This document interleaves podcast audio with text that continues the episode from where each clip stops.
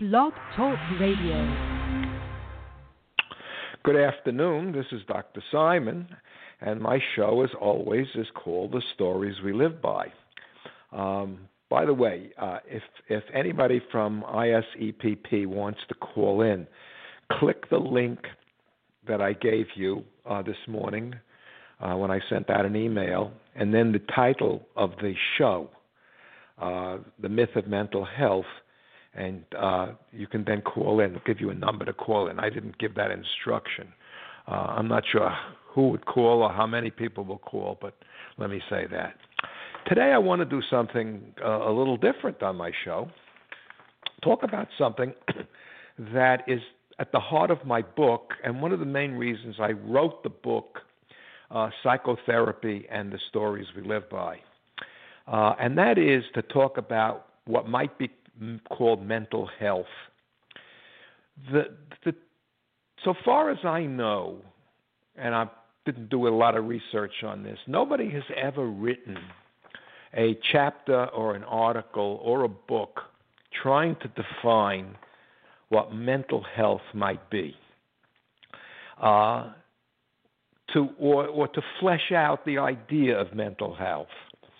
Um, the the word is used, mental health is used uh, when um, people are referred to as having psychological problems and sent to a mental health facility, a mental health clinic. I worked for 25 years in a mental health clinic, uh, or to a mental health practitioner of some type, a psychiatrist, psychologist, social worker, uh, nurse, uh, who does psychotherapy or evaluation. And to my knowledge, in any of these places with any of these people, nobody has ever been diagnosed or, or defined as being mentally healthy. And a number of reasons for that. Uh, most of the reasons are economic. Somebody who is, comes in troubled or unhappy about something and is told that they are mentally healthy um, doesn't stay for therapy. They might be given a little advice, they may be given some exercises to do, uh, some breathing exercises if, if they're anxious, uh, a discussion. Uh, but to get somebody really involved in some form of chemotherapy, uh, psychotherapy, hospitalization, and the like, one has to be diagnosed as mentally ill and having a mental disorder. So there's no money and no prestige in being mentally healthy, although many of the people, and I fall prey to this, uh, who do therapy will often consider ourselves the mentally healthy one, treating the mentally disturbed, mentally ill individual or individuals. So far as I know, nobody has ever really spelled out what they mean by mental uh, health. Now, there's another issue here that, that relates to this why health doesn't get defined. Uh, even in medicine, it is the absence of illness, of diagnosable illness, that really implies that a person is healthy. Uh, I see my doctor three times a year as an old guy who takes a number of medicines that uh, possibly could cause problems, cause my, my an illness or disease or death. And we don't ever talk about what I do to keep healthy. We don't talk about my diet. We don't talk about all the exercise I do and a variety of other things like this show which makes me feel useful and purposeful. And one of my definitions of, of, of, if I put on a list of what mental health is, a way of living in which an individual, in this case, if I'm talking about myself, not only survives but thrives, feels alive, feels purposeful, feels uh, uh, uh, there's a reason to get up in the morning and get out of bed continue relationships, uh, write, do a show. Right? Um, But these don't get listed. We don't get this. We don't have that discussion. The only people I know professionally, and I've said this many times in, in, in different contexts, uh, who deal with trying to define physical health are people who do physical therapy. They start out with a person in trouble and get them to do exercises and, and live in a way where their body can be restored to an actual state of health, which is more than uh, the, an absence of illness. Uh, I when I for the eight years I worked in in um, clinic in in um, uh, retirement homes. Um, I, I, worked with individuals often who were in physical therapy, and I worked on their helped them with their motivation. And the people I really found to be the least burned out in my profession, in, in any profession, were the physical therapists. They start at the point in which a person is in real physical trouble. They may have had surgery, or they're trying to recover from an accident, a, a broken bone, a torn muscle, and they become really very effective and ingenious in getting them to be able to restore their functioning to a point that was as good as before, or maybe often better than before. Um, just recently, I had a long two sessions, uh, two sequences of sessions with a very fine physical therapist. Um, I had developed what's called an IT band syndrome, which is a, an inflammation of uh, the ligaments, the, the, the tissue at the side of your leg that go between the knee and the hip uh, had become inflamed, and at one point I was actually limping and I was in a lot of pain. Um, and it was diagnosed by a uh, uh, uh, orthopedist who gave me a shot of cortisone uh, because that's the medical model. Do something to reduce the symptoms, and to a degree it did. But the moment I went back to playing golf and doing the exercises that aggravated in the first place, uh, it came back. It was the physical therapist who helped me get to a point where I became not only symptom free, but learned exercises to strengthen and stretch the, the muscles and tissues in my leg to actually be able to deal with and prevent this from happening again. Uh, at my age, it always comes back. Everything comes back when you get old. Uh, but I can deal with it in a very different way. I don't have to run and get a cortisone shot.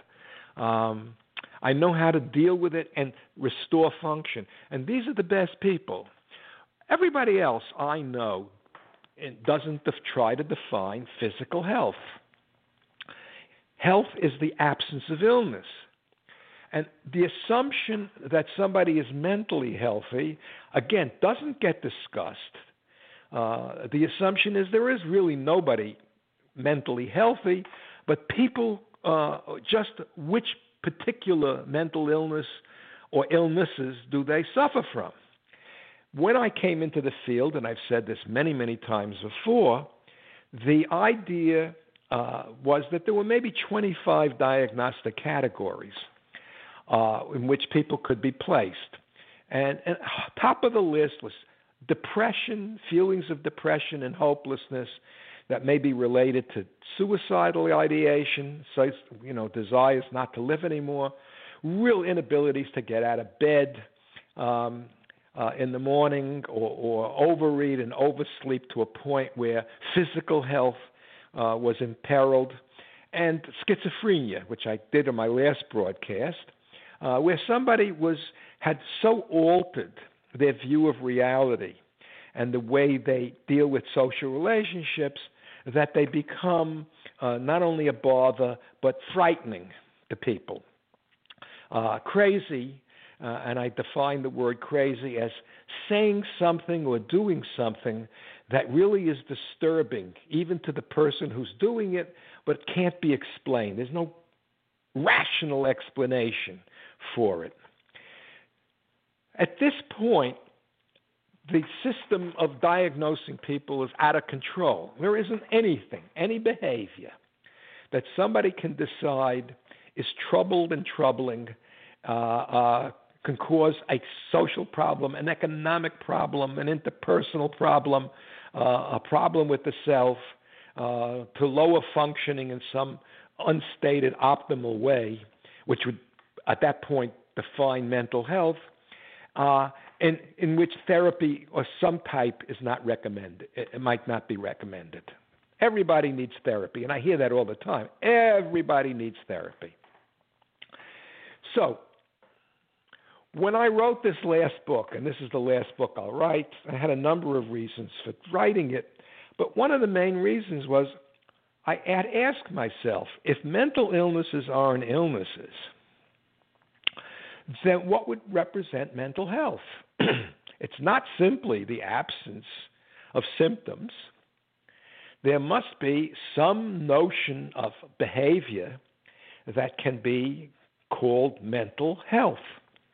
Recognizing that since the term mental illness is a medicalized moral judgment, it is making a judgment about a behavior that it's wrong, it shouldn't be, it shouldn't exist, it shouldn't be engaged in, or it's an emotion that's being expressed in a way that the diagnostic person, the person who's saying uh, uh, uh there's something, a way the emotion is expressed uh, that's wrong, it shouldn't be expressed that way.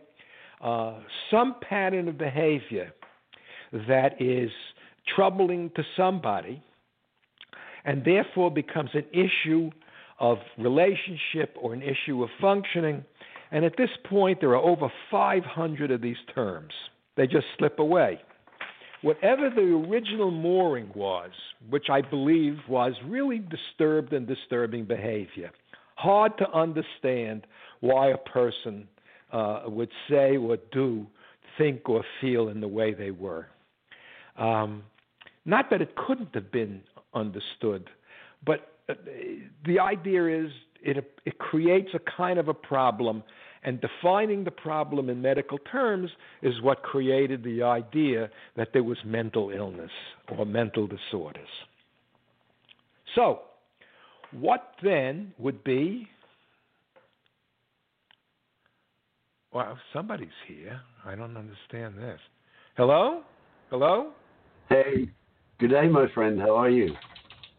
Who is this? Uh, this is Bob Eden from the Whitsunday Islands in Australia. From where? Australia? Yeah. Okay. Yeah. Well, can you hold on a couple of minutes? I want to continue. Yeah. What yeah, kind of phone just... number is one one one one one one one one one one? It's I use Google Hangouts. It gives the clearest um, signal for me. Oh, okay. So hang on in Australia because I have to finish developing this idea, and then you could chime in and see where we go with it. Okay? Wonderful. Since, Thank you. Okay, hold on.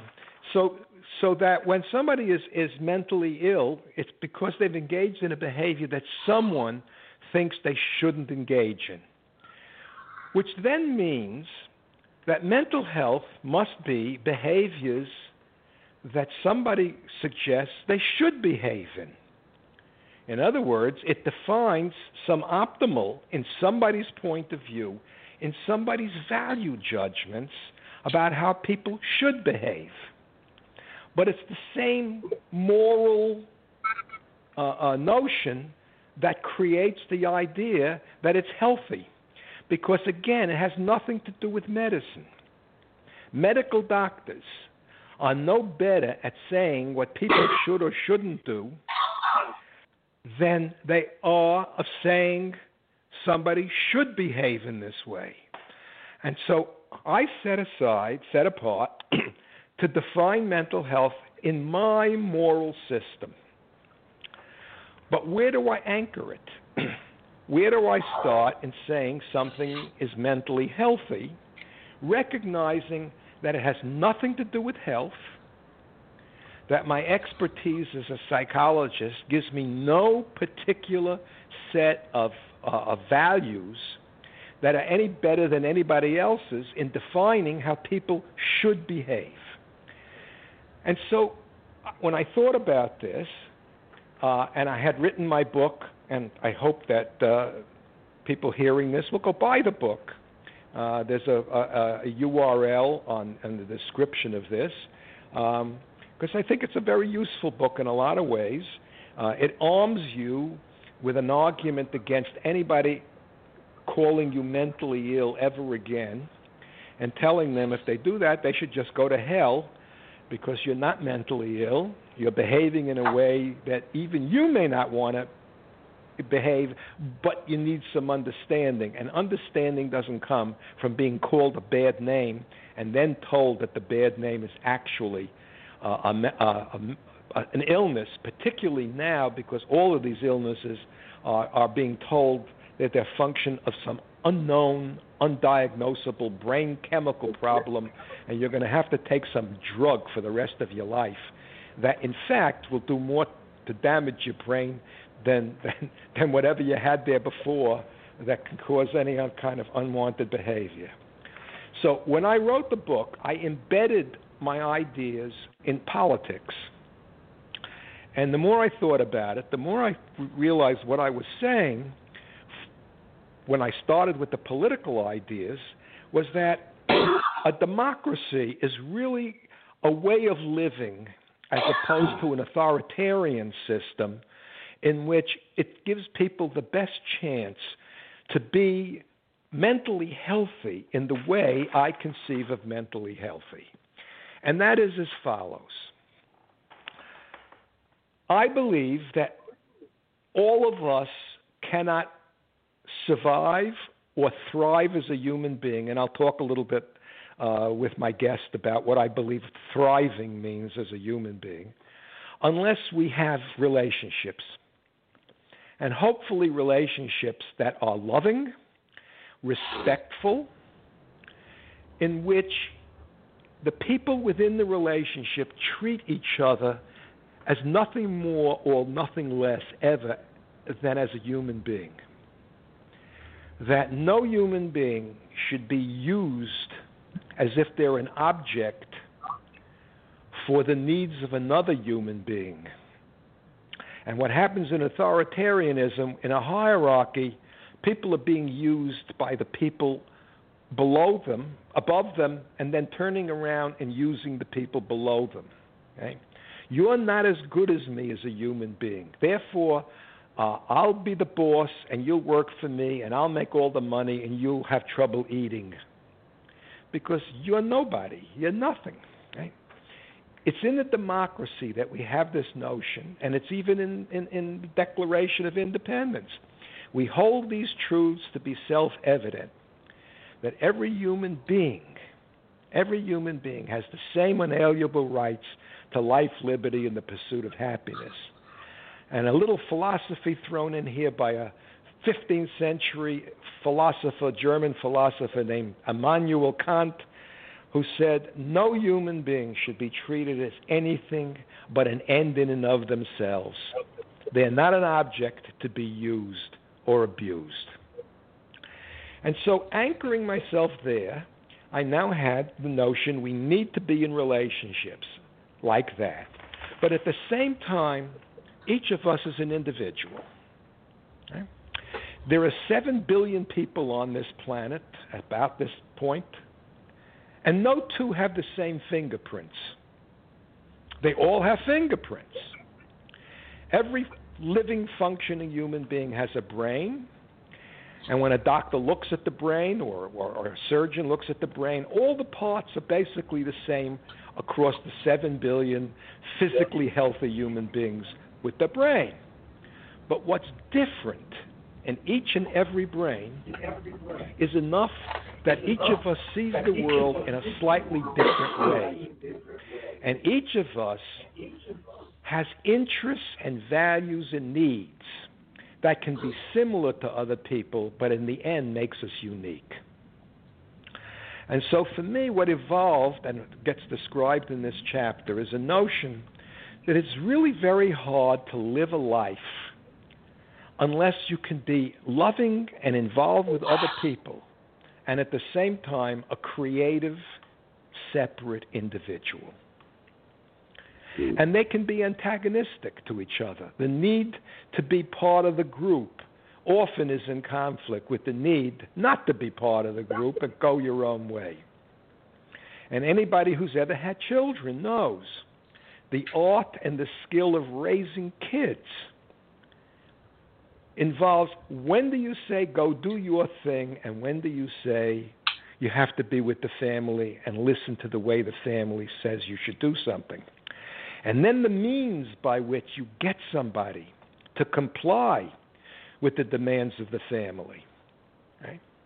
I believe nobody should be abused. I don't believe anybody should be hit. And after 50 years of working with children and adults who have been told all their life they're no good, they shouldn't have been born, that they're disgusting, uh, and they internalize that, it makes it very difficult for them to be creative, separate individuals, and at the same time be comfortable with themselves and with other people. So, what's your name again, Australia? Yeah, Bob. What's your name? Bob Eden. I can't hear you. Bob, you've muted me. I what? I what? You've got me on mute. I have you on what? I have you on what?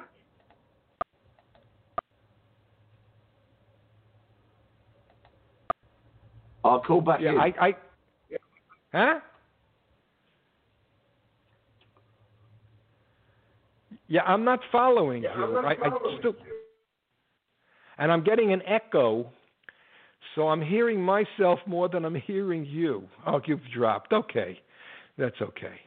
Now that would have been interesting, but I don't know what that was about, and so um, there's nobody here now. So I'm going to continue to develop some of these ideas, uh, or maybe I'll. Uh, I'm going to end the show within a half hour unless somebody else calls in. Um, the fact is that I really do believe that to thrive in life, not just survive, but to thrive, we have to be find our own path and our own way while simultaneously maintaining uh, uh, useful and good relationships with other people. I don't see another way around it. Um, when somebody becomes disconnected from their relationships, uh, when when they can't function, uh, and they live in a state of loneliness or rage, uh, they they can be. Are you? He's back. Hello. Hello. Can you hear me? Can you yeah. hear me? What's your name again? Yes, I can. What's your name? Uh, my name is Bob Eden, and I live Bob in the Eden? Whitsunday Yard. Yeah, and, And there's you a bit where? of a delay. What, what's Okay. what's your names? My name is Dr. Simon, Lawrence Simon, Larry nice Simon. to. Good morning. Uh, good, Good morning. Well, for me, It's- it's good evening. What do you have? For about five o'clock there in the evening? Uh, uh, in the morning? Um, no, it's, it's twenty past six. Oh, um, okay. Because it's, 20 past Tuesday four morning. here. So tell me, Bob, what do you think about what I'm saying? Well, okay. Um, I'll just share what's present for me, and I'm totally in alignment with um, your message. Um, and if you just let me finish my train of thought, I won't go Sure. on too long, but you, know, you can tell me when to No, no, up. take your time. I've said what I want to say. Okay, thank you, thank you so much. Because for me, this message needs to get out there.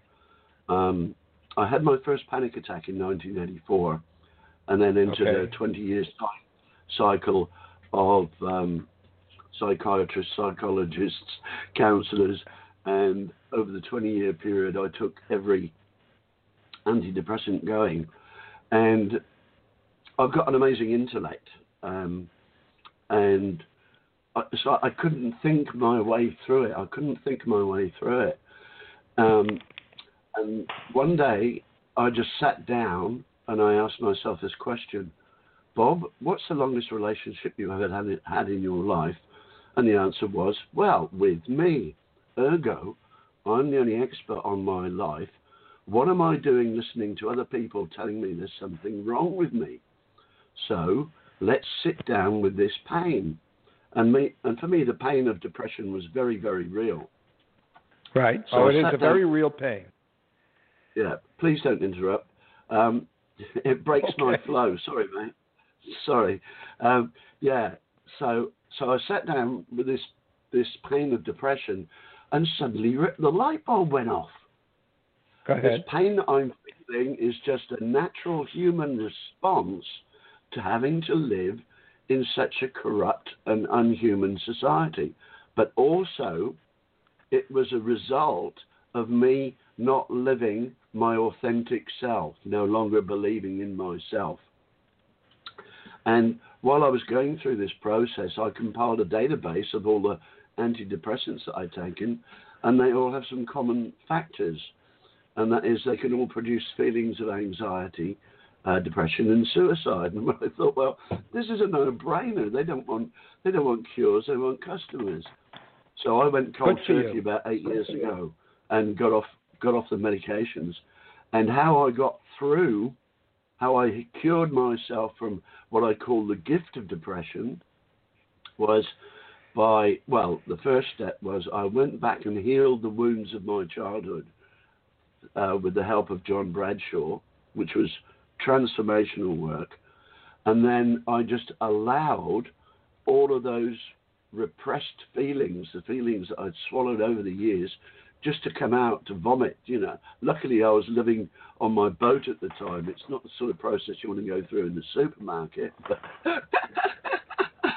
yeah, but I, but I got it all out. I got it all out, and now for me, feelings are healings. You know, it was feeling that got me beyond um, depression, and for me, Right. um, I've, I've been studying this since since 1984, and there's some interesting facts. Like in all the research I've done, not one psychologist or psychiatrist has ever claimed to have cured anybody. Well, they wouldn't, would they? They'd be out of a job. well, there's not. But let me just. I, I want to throw something in. I'm sorry. There's Okay, nothing to go be cured here, Bob. precisely, precisely. So you can't cure it because the whole business that you're sick is bullshit. yes, I know. Unhappiness is. yes, you know now. It took you 20 years. It took me 50. Yeah, but isn't it great when you find out, when you realise that you are the, you're I am the only expert on my life. That's what's come up for me, and also I believe that we're all Sue. That's sovereign, unique, and equal, and everything else just flows from that.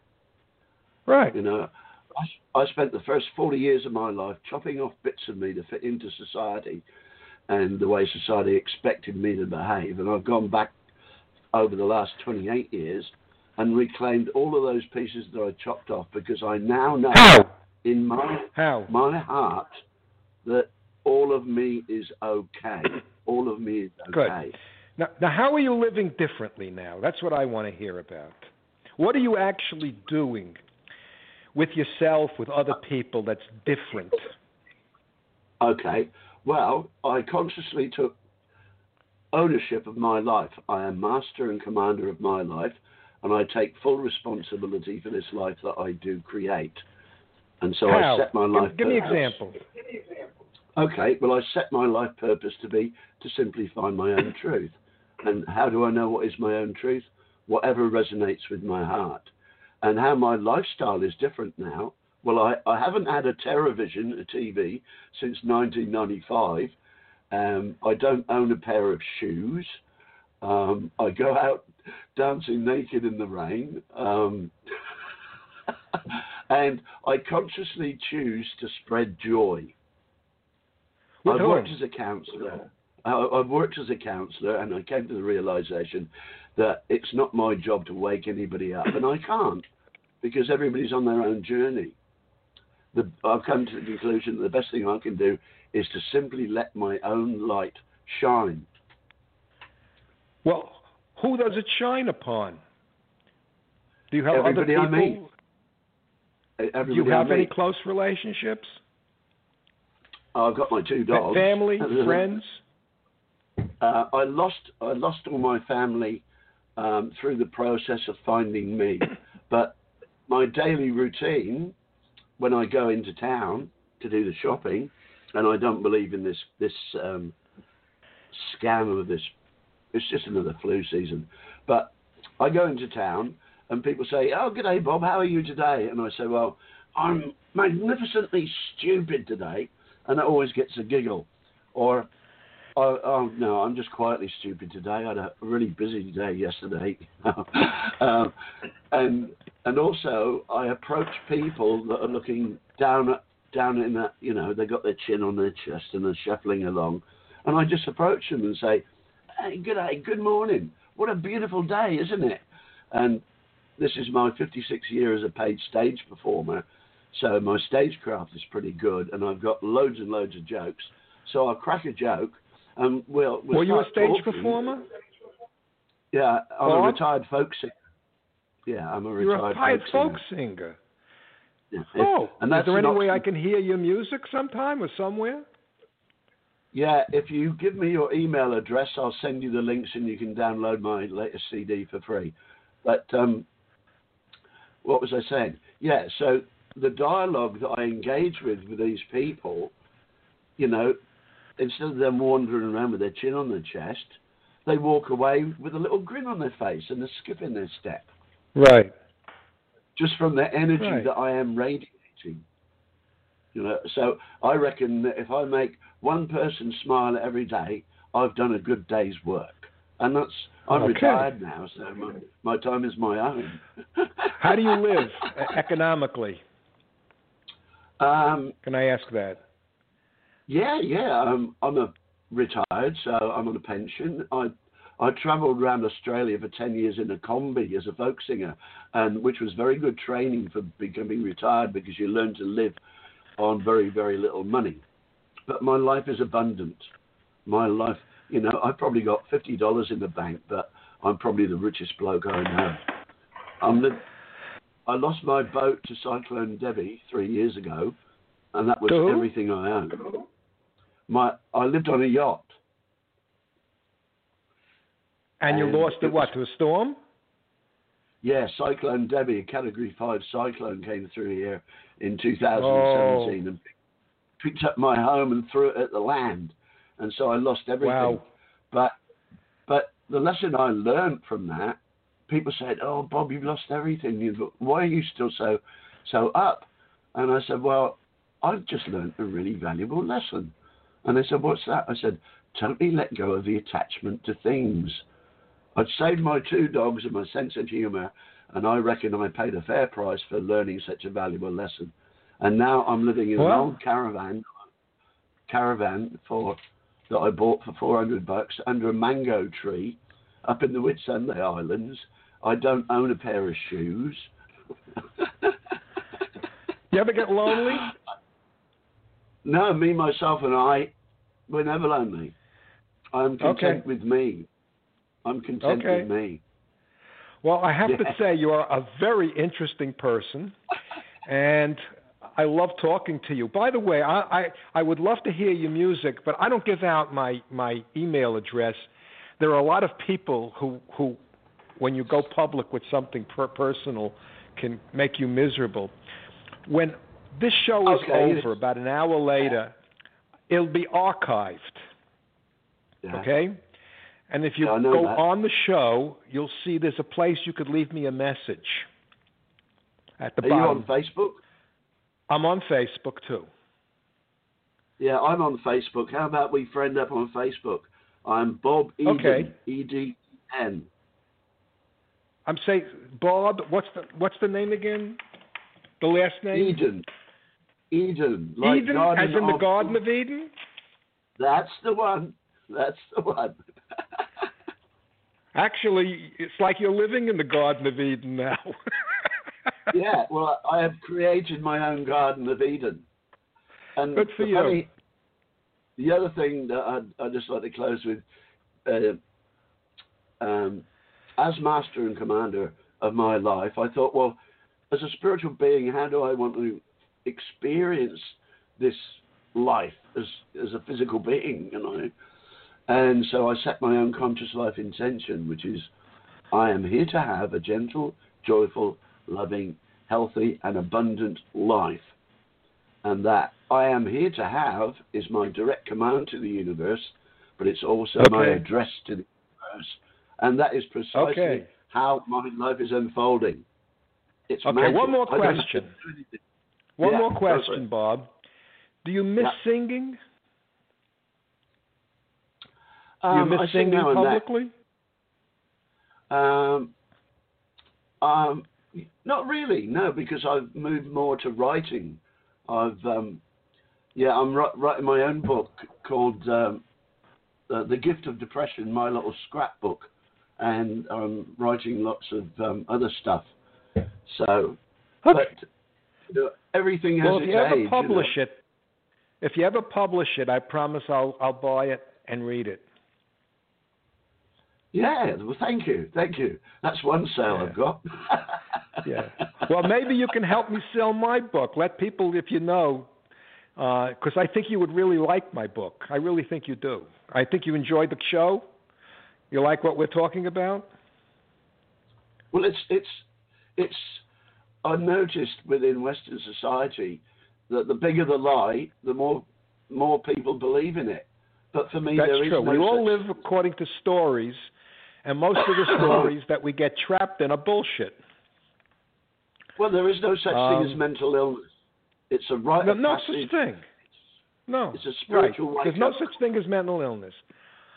Just behavior that somebody doesn't like or want, and now has been called with this, these crazy medical names.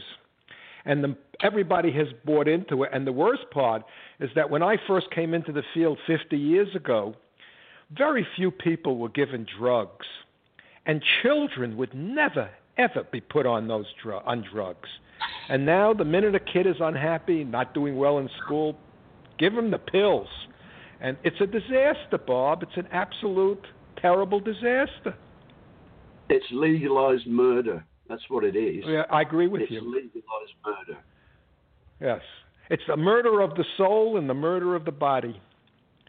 It's a tragedy, every second, every 40 seconds, somebody dies because of depression. That's 800,000 a year. That's no, that's what I call a pandemic. Yeah. Yeah. All right, you know what? I love talking to you, but I'm going to end the show. It's almost cocktail time, not quite. Um, That's a bit early for me. Well, a little early for you. It's actually a little early for me too. Uh, I usually wait a little longer, but uh, it's been a pleasure, a pleasure to talk with you. And I think after talking to you, I'm going to do a second um, show called "The Myth of Mental Health," Part Two. I'll set that up, uh, and and uh, I'll say some more things, and hopefully someone as interesting and and as uh, terrific as you will call in and and uh, talk with me. so, what's your Facebook name? What's my Facebook name? Jesus, you know what? I'll just search for Jesus then. No, no, no, no, no. That was a. I'm Jewish. You can't find me that way. That's all right. Okay. I've got a crazy. No, no, hold on a second. Let me look at Facebook, and I'll tell you what my Facebook name is. Okay, here, wait. Dee-dee-dee-dee. I'd like to be friends with you. Um, let's Me see. Let's see. Where is it? My Facebook name is Laurence Simon. L A U R E N C E S I M O N. L A U Laurence. R E N C E S I M O N. And what's yours, Bobby? Okay, Laurence, I got you. I got you, mate. Huh? I'll find you. I'll find you now. What? And yours is what? Bob Eden? Yeah. Okay, I'll look up Bob Eden. Okay. Okay, mate. Till we chat again. Ciao, babe. Thanks for taking my Bye.